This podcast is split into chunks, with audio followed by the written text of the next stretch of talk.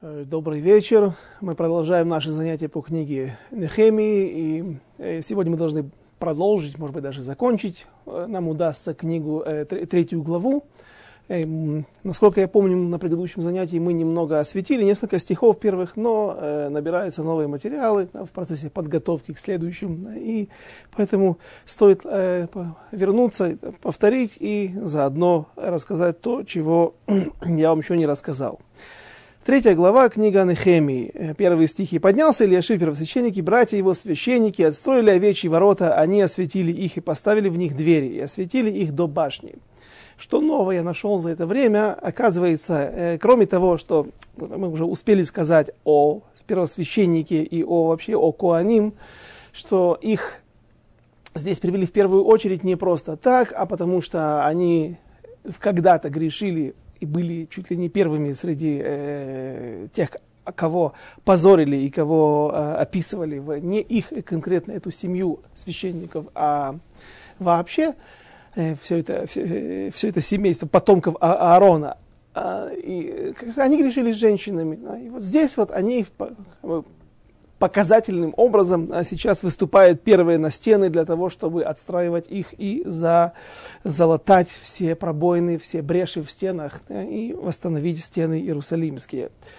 Э, здесь говорится об воротах. Прежде всего нужно бы э, сказать, как шла вся эта, вот все это описание э, всех 42 пробоин, которые были в стенах, все эти бреши, все эти развалины, Э, все они описываются по порядку, как в цепочка. И представьте себе, если вот это вот Иерусалим, если мы возьмем э, э, вид сверху, вот здесь вот находится храмовая гора, часть ее крепостной стены также является и крепостной стеной, стеной вне, внешней крепостной стеной Иерусалима.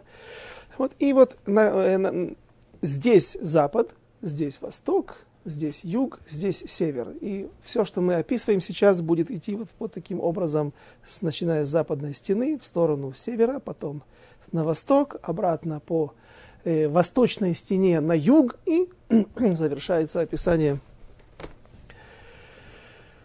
Э, три, так завершается третья глава. Э, также важно подчеркнуть, что работы распределялись, э, старались распределить их равномерно между всеми, э, пропорционально. Например, э, в чем это выражалось? Если э, какой-то кусок стены был эм, не просто с пробоиной, не просто с, э, с, каким-то, э, с какими-то разрушениями, в которые сделали еще каздимцы, еще вавилонцы во время разрушения первого храма. А, например, там были ворота, которые тоже ну, нужно, нужно восстановить. Ворота эти требуют э, больших в, э, вливаний денег, средств и э, нагрузки на, на, на, на, на, на людей. Нужно построить косяки, нужно построить свод, нужно построить эвен, э, как называется, краеугольный камень. Сегодня делается опалубка, заливается бетон, и все это высыхает и держится э, намертво. А раньше, чтобы сделать арку, нужно было каким-то образом сделать камни, выложить оди, э, с двух сторон э, приближающиеся друг к другу вот это вот стороны арки, и потом вкладывался краеугольный, э, не краеугольный камень, как-то он по-другому назывался, э, камень, который держал э, Рош Пинана, по-моему, если я не, не, не ошибаюсь. Глав, э, главный камень, потому что пина это не угол, как сегодня в современном иврите используют это слово. Пина это важное место. Так иногда даже министры или важные евреи называются, там, паны, слово пану пришло в голову, да. может быть, отсюда происходит. Но это так. Э, э, разумеется, под, сами ворота стоят дороже, чем просто камни, потому что это дерево, оббитое железом, засов, потом нужно соорудить замок. Все это требует больших э, вливаний средств, и поэтому, например, приблизительно, да, если, скажем, 100 метров стены обычной строила одна семья или одно, э, какой-то представитель какого-то города, то если на соседнем этапе, на соседнем отрезке э, были ворота, то там, например, стены им уже давали 50 метров, да, потому что э, оно включало в себя, э, этот отрезок включал в себя ворота. Сооружение ворот, как мы сказали, брало на себя много денег, средств и э, просто усилий народа. И вот э, осветили их до башни Мейна, до башни Хананеля. Э, освещение вообще-то не нужно, но я видел среди комментаторов, э, приводят такой интересный, э, интересный момент. Внутри Иерусалима нельзя было находиться людям прокаженным. Эм, их отсылали в лепрозорий. Они, в любом случае, там, лепрозорий, не, не лепрозорий, они должны были находиться вне стен э, Иерусалима. Э, вопрос. И, вот стена очень толстая. Мы увидим, что ови, э, ширина ее, или толщина, правильно, наверное, сказать, э, будет достигать очень э, больших размеров. Э, давайте вспомним из книги Иошуа, как э, дом Рахав, блудницы, э, к которой пришли два разведчика, он находился вообще внутри стены. Она их могла спустить через окно, и, весь дом находил, вся эта харчевня, все это место э, находилось, э, каким-то частью находилась в стене, значит, стена была очень широкая. Так и здесь. Если стена широкая, и вот, например, есть человек, который не может находиться внутри Иерусалима, э, бедный, да, что получилось? Так получилось, он прокаженный, ему нельзя зайти вовнутрь Иерусалима вовнутрь крепостных стен. Э, вот его настиг дождь или зной. Может ли он зайти вовнутрь ширины этой арки и спрятаться там, как под козырьком, использовать вот этот вот навес, допустим, ворота сделаны не по внешней лицевой стороне, а по внутренней. Э, это вопрос, который рассматривают здесь комментаторы именно вот на эти стихи. Человек может, является ли он сейчас, находится ли он в Иерусалиме или вне Иерусалима? говорят комментаторы, что он находится вне Иерусалима, если он находится за воротами. И получается, что вот эту вот внутреннюю или толщину стены, как можно было использовать для ночлега, для того, чтобы укрыться от каких-то невзгод, эм, для людей, которые были прокажены. А ворота рыбные отстраивались, жи... третий стих, а ворота рыбные отстраивались жители Синаа, они покрыли их и встали в них, вставили в них двери с замками и засовами, а возле них крепили стену Мейрод бен Урия бен Акоц, и рядом с ними крепил Мешулом бен Брехья бен Мишелавель, а возле них крепили Цадок бен Баана. А возле них отстраивали жители Теко, но богачи их не, под, не подставили шеи свои для работ на Господа своего, а старые ворота чинили Йояда бен Песах и Мешулам бен Бесодья. Они покрыли их и поставили в них двери с замками и засовами, а рядом с ними это, давайте остановимся до седьмого стиха. Жители такого, к сожалению, здесь вспоминаются и вспоминаются не э, в лучшую сторону. Э, почему так важно было упомянуть всех людей?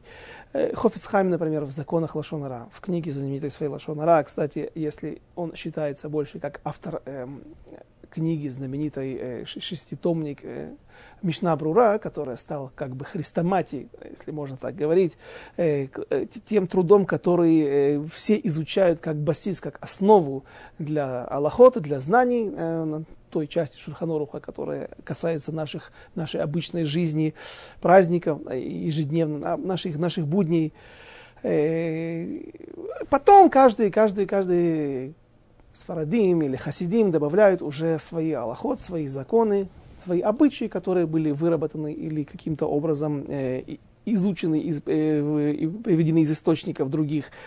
Э, но Мишнабрура считается вроде бы как самым главным трудом Хофецхайма. Но на самом деле Хофецхайм рассказывает так, что он писал свою книгу о Лашонара э, 21 год и, и считал именно ее э, венцом всех своих э, произведений и всех, всех, э, самым важным произведением. Так вот, там он говорит о э, Лашонара, что если человек э,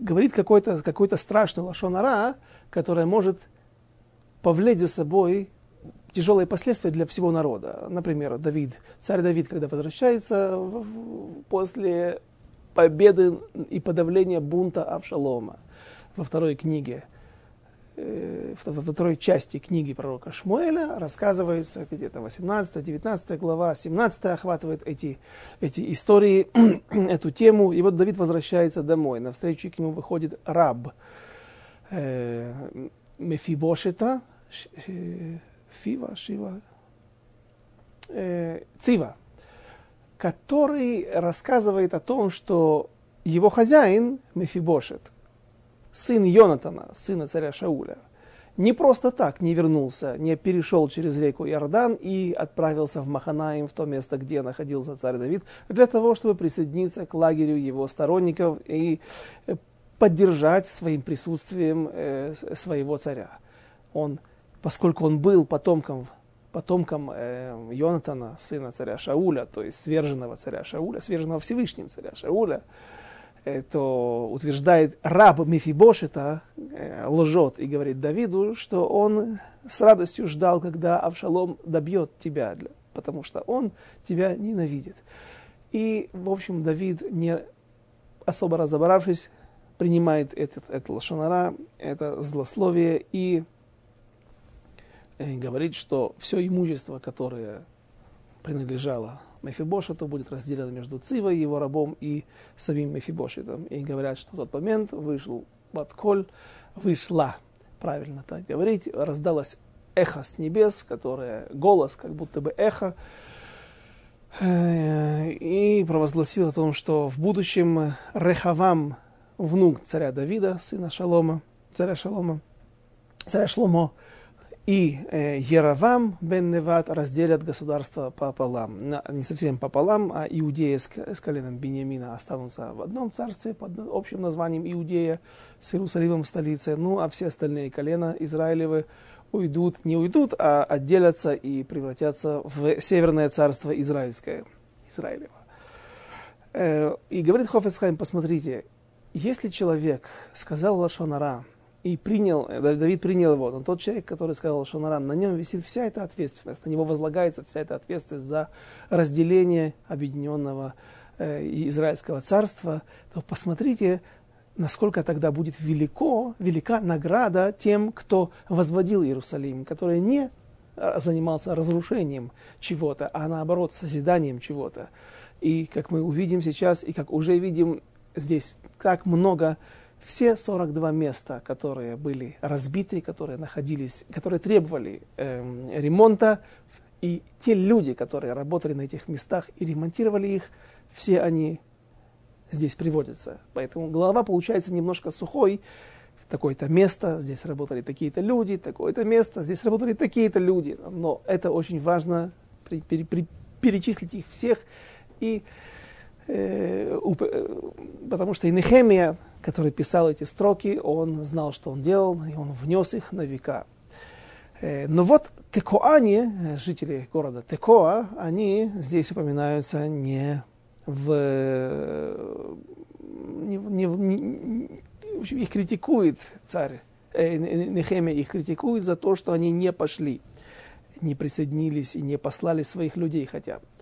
Значит, город этот находится недалеко, если брать сегодня, это религиозное поселение, там живут религиозные сионисты, находится на территориях, контролируемых э, на палестинских территориях.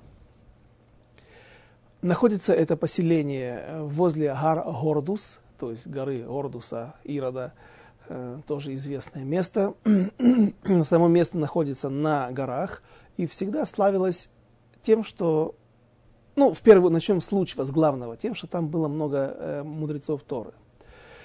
Также это место считалось центральным э, по продаже и торговле, что-то наподобие рынка или биржи, если брать на современный лад, э, торговли мелкого и крупного рогатого скота. Э, и вот там было много богатых людей. Люди не все могли, не все имели возможность пойти на возведение этой стены. И крепостные вокруг Иерусалима были заняты работой. Например, пророк Амос, он также, это было его дело, его бизнес, э, торговля мелким и крупным рогатым, рогатым скотом, и он также жил в Текоа.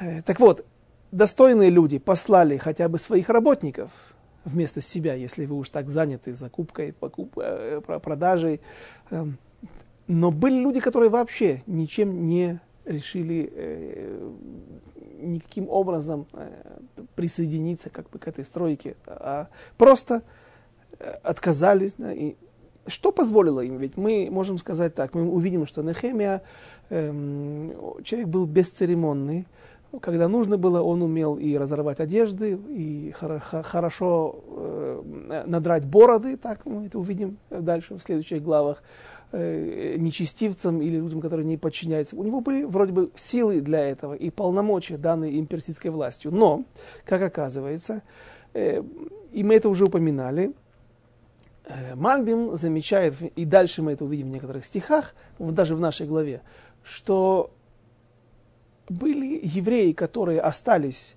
во время изгнания, после разрушения первого храма и изгнания в Вавилон, а потом и расселения по другим, э, на, на других территориях, были евреи, которые да, остались в Святой Земле.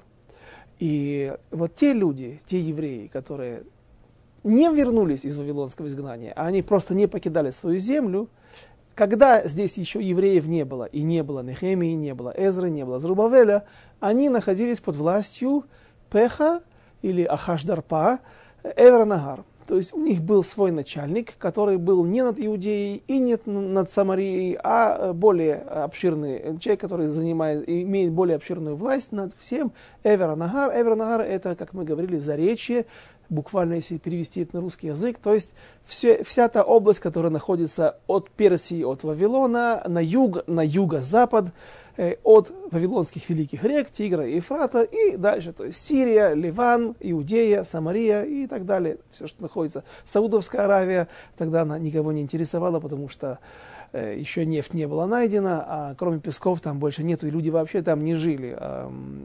Как вообще передвигались, э, маршрут был всегда э, вдоль берега, до Сирии и до Ливана, почти до южных границ Турции, а потом, то есть поднимались прямо на север, если хотели попасть в Персию или, или, или, или в Ирак, Вавилонию, поднимались на север, вдоль нормальных заселенных мест, через Ливан и Сирию, а потом с, э, под прямым углом шли на восток, наверное, у вас это будет так, на восток, э, в сторону Сирии.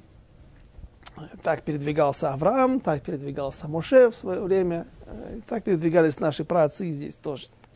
В общем, вот эти вот все места, они подчинялись одной определенной власти, определенной пех-пехе.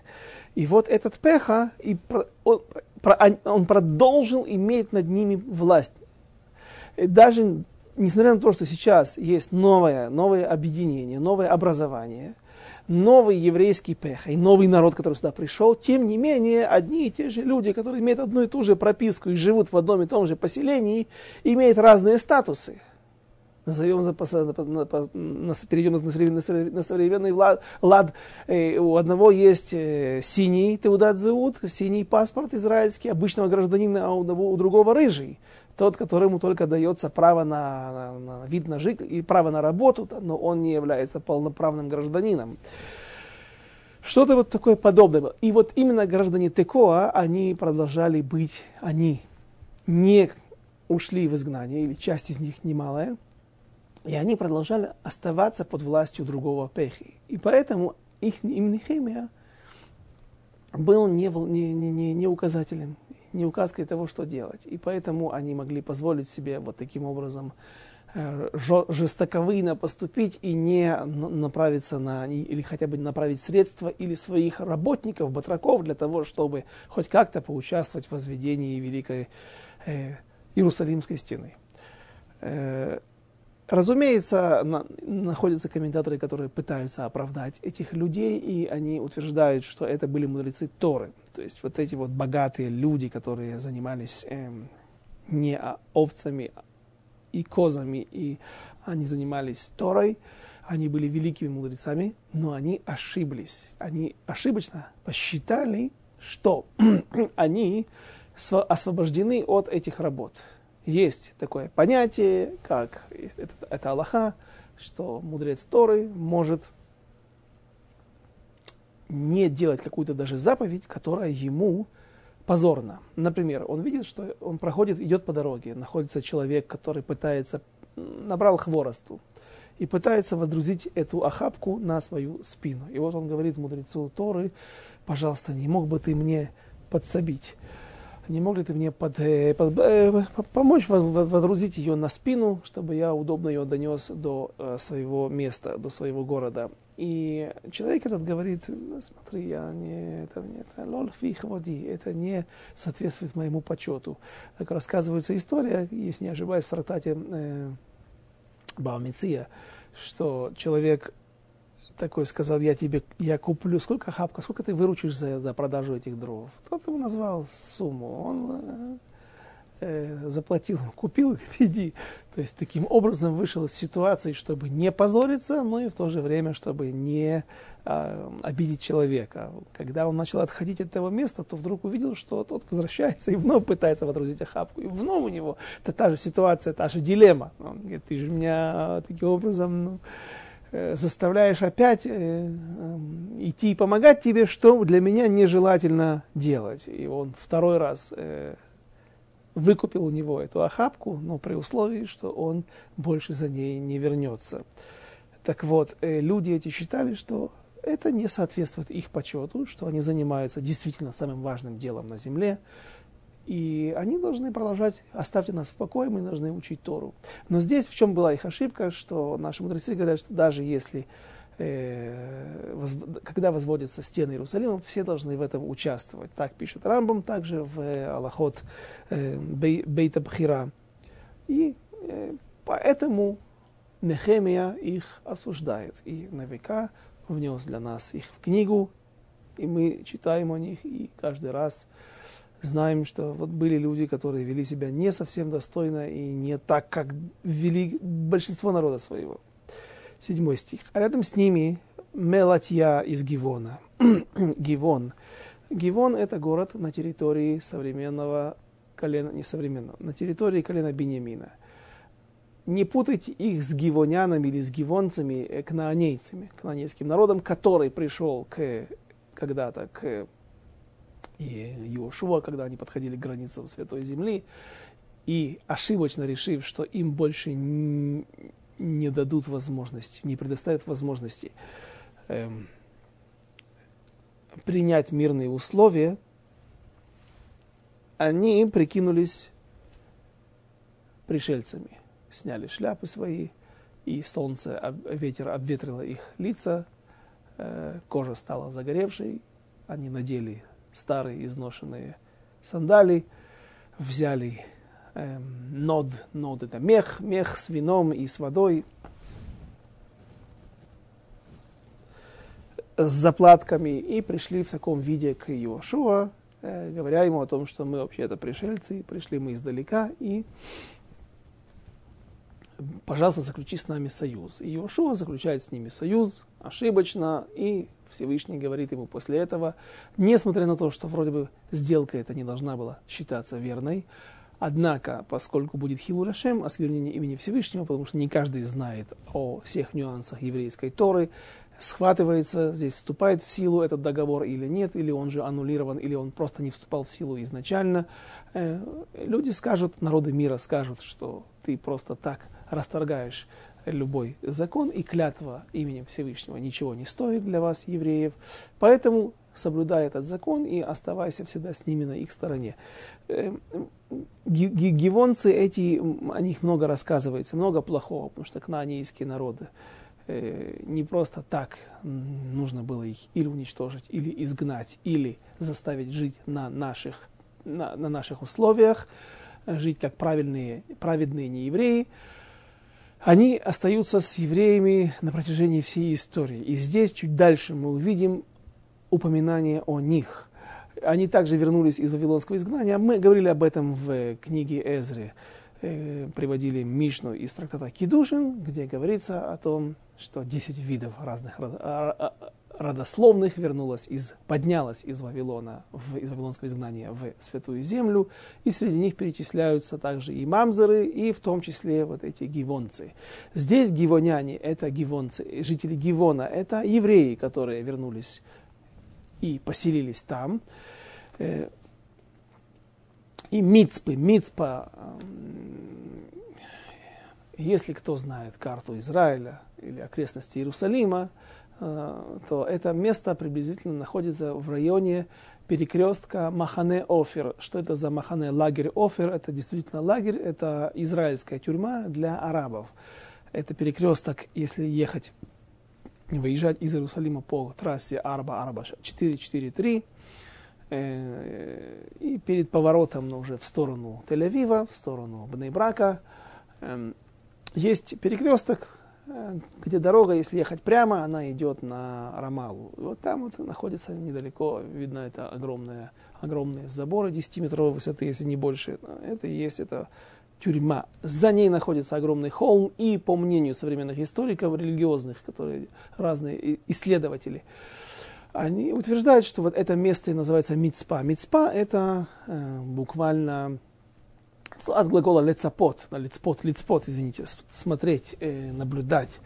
Э, место, любой, любая возвышенность здесь в Израиле называется мицпе, или место, откуда есть, открывается хороший обзор и мицпа, вот это, она упоминается, например, в книге пророка Шмуэля, где евреи собирались всегда на большие сходки, когда были какие-то центральные важные дела, занятия, э, назову это религиозным семинаром, сбор, когда, например, э, пророк Шмуэль сдавал свои полномочия и э, передавал их полномочия как лидера народа Израиля. Он продолжал оставаться главным пророком, он продолжал оставаться главным духовным лидером, но теперь официально в народе появляется первый царь, царь Шауль. Так вот это все происходило в Мицпа.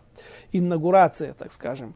Э, до этого также пророк Шмуэль собирал э, народ на, на, в, в этом месте, и там он увещевал их, люди возвращались, к, приходили к раскаянию, э, оплакивали свои грехи, и э, филистимляне, узнав об огромном сборе, сразу же подозревают о том, что, э, возможно, сейчас будет война, и это превратится, этот духовный семинар превратится потом в духовную, да, святую войну евреев против э, филистимлян.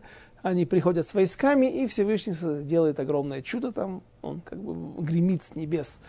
Э, создается такой эффект приближения конной армии, колесниц, и э, действительно филистимляне бегут только, то есть не нужно было даже воевать, не пришлось даже воевать. Все это происходило в Мицпа. И вот там, по-видимому, было уже каким-то, э, через какое-то время образовалось и поселение, и люди из Мицпы пришли также возводить стены Иерусалима чинили часть стены, что во владении наместника Заречья. О, видите, вот это вот кто такой наместник Заречья, Пехашель Эверанагара, это вот, а, то есть, по-видимому, что жители Мицпа и жители э, Гивона, они также находились под властью, э, под властью, под юридическим, юридической властью вот этого наместника Заречья. А Гивон, я забыл сказать, сейчас, когда ехал этот урок из моего поселения Кирья Цефер, это уже город большой, Модиин Элит, официально называемый в Израиле. Так, э, я проезжал это место. Это место так и называется, арабская деревня Джеба. А Джеба – это возвышение, как и Гива на иврите. Ну, созвучно, это э, язык из семитской группы языков, и многие слова, э, в них угадывается, угадывается и святой язык, точнее, схожесть со святым языком. Так вот, как только вы спускаетесь, если ехать из Иерусалима, спускаться по той же трассе 443 вниз эм, от э, горы Шмуэля, то есть место, где похоронен пророк Шмуэль, идет несколько километров, длинная дорога, как линейка, ровная, ровная. Так вот, с правой стороны будет через километр два полей будет находиться деревня на возвышенности и достаточно большая арабская деревня, она называется Джеба. Так вот, а современные историки утверждают, что это и есть Гивон. А по, с левой стороны находится Гивон Хадаша. Вновь религиозные сионисты заселяют святую землю и удерживаются там, удерживают эти форпосты. Дальше, восьмой стих. А рядом отстраивали Узель бен Харая, родом из, ю, из ювелиров. А, а, значит так, Хараш. Здесь написано Хараш. На иврите, я имею в виду. Э, Валядам Хезику Мелатья Гивони, следующий стих, Аль Ядой Хезик Узиэль бен Арая Цорфим. Верно, их перевели как цорфим. Цорфим это сегодня в современном языке И поэтому так переводчики из Мусада Равкука перевели, и они не были не очень правы, что это ювелиры. На самом деле Цореф – это каждый человек, который занимается обработкой металлов. Ну, наверное, не металлурги, те, которые варят в доменных печах что-то, но любое изготовление каких-то э, дорогих вещей, каких-то тонких вещей, я думаю, что также и изготовление простых засовов для двери также будет входить в эту, э, может, может э, э, покрываться этим именем, э, цореф, ювелиры. Э, как, как у нас на, на, на, на современном языке фами... То есть есть мнение, что это фамилии вообще да, людей по их специальности. Ну, как сегодня у нас называют. Злотник, сребник, это те же ювелиры или как э, все выход... Не все, а очень распространенная фамилия э, среди выходцев из арабских стран. Э, неважно, это Ирак или Марокко. Э, Хадад. Хадад это также ювелир. Это צורף на иврите. Э, известная в Израиле компания или фирма, которая есть הצורפים, а есть их конкуренты, Хадад Brothers. А так вот это вот э, братья Хадад, это и есть братья ювелиры или братья צורפים.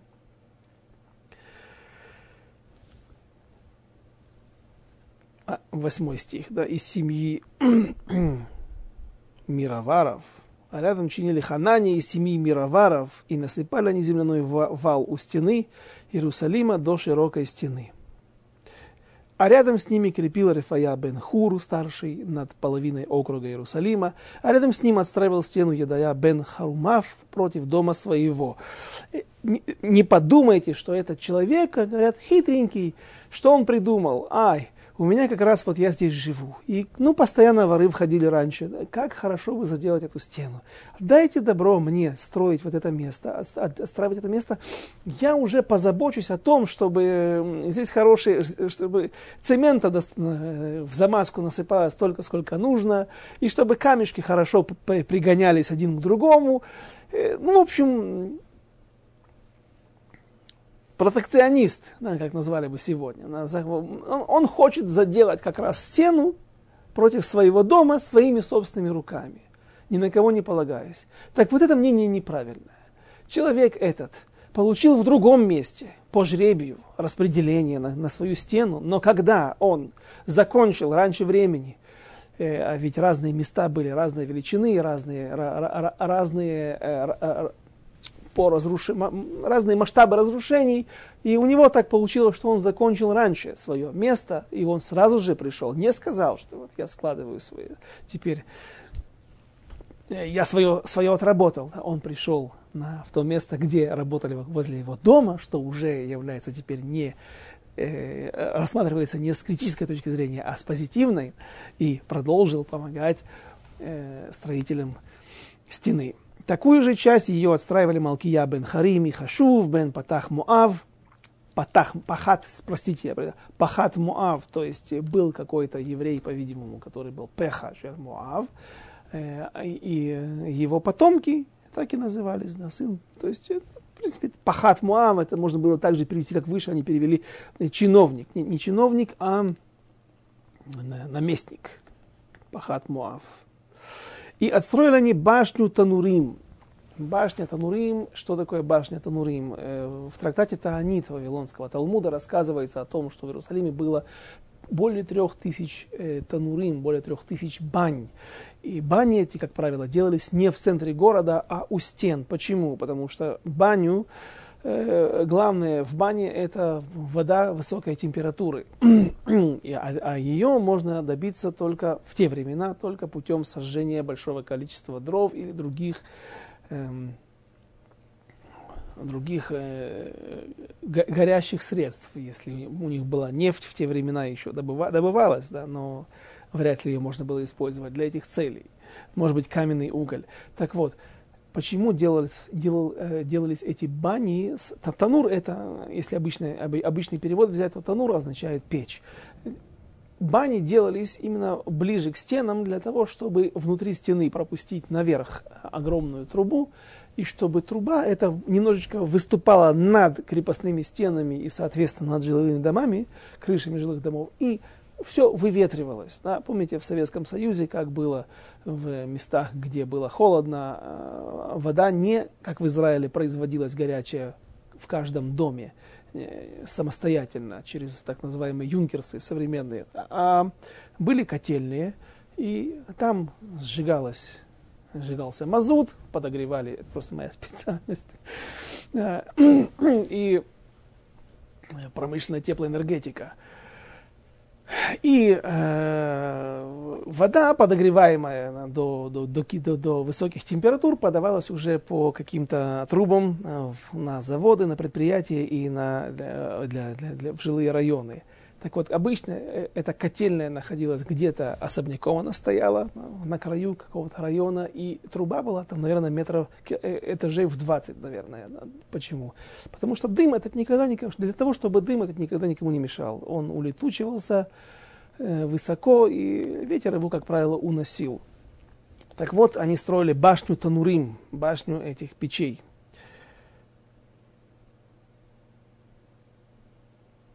А рядом восстанавливали Шалум бен а, Алохейш. Ал, а, значит так, Алохейш, да, это вот, вот звучит, вот так перевели с большой буквы, написали, как будто бы это фамилия. Да. Э, возможно, что это прозвище, так говорят комментаторы. Ха, лохеш, лильхош, лахаш, это шепот, это заговор.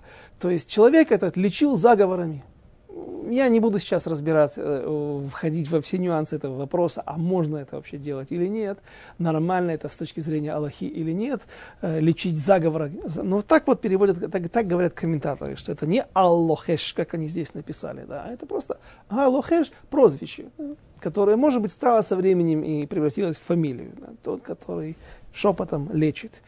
Старший над половиной округа Иерусалима, э, мы говорили всегда, что Пеха – это глава самой маленькой административной единицы в Персидской империи. Была Ахашдарпот, как республики, дали края, а потом еще и были какие-то маленькие автономные, ну, это похоже на области, скажем, как в Советском Союзе делилось все на области. Но вот, оказывается, эти области еще делились на полуобласти, на четверть области, горком, обком и так далее, райисполком. Так вот здесь э, был этот э, человек, который, как мы прочитали, как мы его назвали, такую же, а, а, старше над половиной округа Иерусалима. Имеется в виду не пол Иерусалима, а половина округа Иерусалима. Потому что сказано, насколько я помню на иврите, Иерушалаем убнотея, э, Иерусалим и ее дочери эм, это неправильно понимать так, как будто бы он строил здесь вместе со своими дочерьми. Это как дочернее, дочернее предприятие или сателлиты, э, пригороды, пригороды Иерусалима. Иерусалим и его дочери, так говорят на Иерусалиме, еще на, на, на иврите еще есть понятие такое, как говорят о, о важном городе, Ир вм Израиль. Город и мать в, гор, э, в Израиле. Вот, мать, у матери есть какие-то свои э, пригороды. И вот они называются дочерьми. Сам он и дочери его. Ворота долины отстроили Ханун и жители Заноаха. Они отстроили их и поставили в них двери с замками и засовами. Отстроили они тысячу локтей стены до мусорных ворот. А мусорные ворота чинил Малкия бен Рейхав, старший над округом Бейт Акерема. Он построил их и поставил в них двери замками и засовами. Сегодня Бейт Акерем это уже не за границами Иерусалима, а в Мамаш Мамаш внутри, границы, внутри Иерусалима, недалеко от больницы знаменитой Шара и Цедек где, например, родились все мои дети, э, и недалеко от Байт-Вагана, э, известного важного района, недалеко от Ешиват Хеврон, самой большой ешивы Иерусалима, не Израиля, но Иерусалима точно. Долина Бейтакрем, там сегодня проходит Квиш Бегин, трасса, по которой, которая разрезает весь Иерусалим и соединяет разные края Иерусалима. Можно буквально за 10 минут проехать ее и попасть с одного края на другой. Так вот, эта долина также славилась тем, что камни, огромные камни, которые выкапывали а, а, а, из земли и использовали для строительства иерусалимских стен, они также здесь рылись в этой долине Бейтакерем камни для, я сейчас думаю, почему, э, вспомнил противоречие, да, можно же было вырезать камни, здесь же высекали камни, а там, я помню, камни брались живьем, то есть цельные, как они вот есть из природы, их не, нельзя было, чтобы прикасался к ним э, какой-то материал, какие-то инструменты железные. Я теперь вспомнил, что это написано в трактате Медот, нет на это Гмары, есть только Мишнайот. В трактате Медот, где описывается, как строили эм, жертвенник в Иерусалимском храме. Так вот, его, поскольку жертвенник, его цель удлинять жизнь человека э, путем того, что человек видит, как, например, самое простое объяснение, что делают с нами жертвы, какое влияние на нас они оказывают. А человек смотрит на вот эту жертву, которая сгорает сейчас на жертвеннике, он понимает, что вместо, они, вместо этой жертвы э, мог быть и он так вот сейчас там распластан. И поэтому это возвращает нас к Всевышнему, ну, соответственно, и искупает наши грехи, удлиняет нашу жизнь. А металл, оружие, оно укорачивает, призвано в основном укорачивать жизнь человека. И поэтому нельзя было, чтобы этих камней касался какой-то инструмент. И вот именно из Дарины Бейткерем, так написано там, Мишнает, копали эти камни и потом создавали из них, э, наполняли ими жертвенник. А ворота, э, стих 15. А ворота источника отстроил Шалун Бел Бен Кольхазе, старший над округом Мицпы. Он отстроил их, сделал навес и поставил в них двери с замками и засовами. Отстроил стену водоема Шелах, э, Шелах, Шилуах, ну, источник Шилуах, орошающего царский сад вплоть до ступеней, спускавшихся из города Давида. За ним отстроил Нехемия бен Азбук, вот такое имя, Азбук, старший над половиной округа бен Бейт Цуф, Цур, до места, что против могил Давида и до выстроенного водоема, и до, выстроенного, потому что этот водоем искусственный, и до дома храбрецов.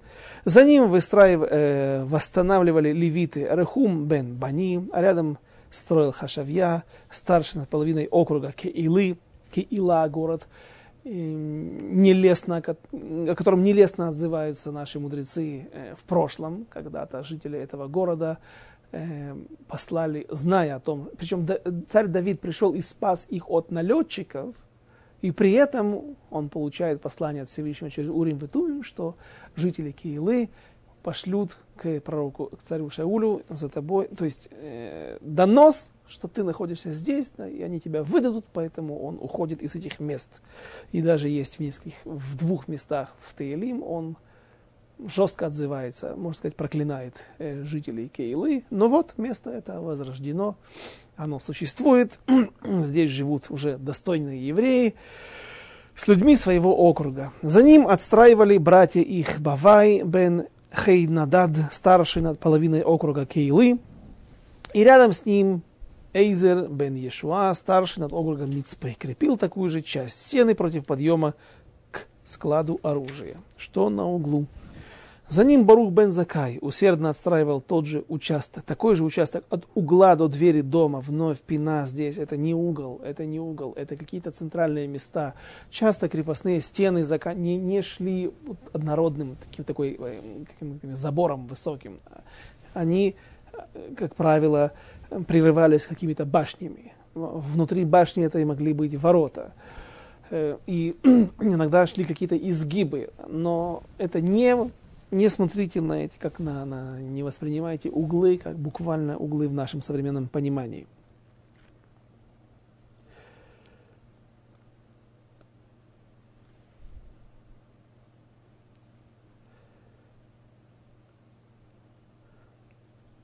А подданные, э, а подданные, вот, вот, мы сейчас подошли к... Э,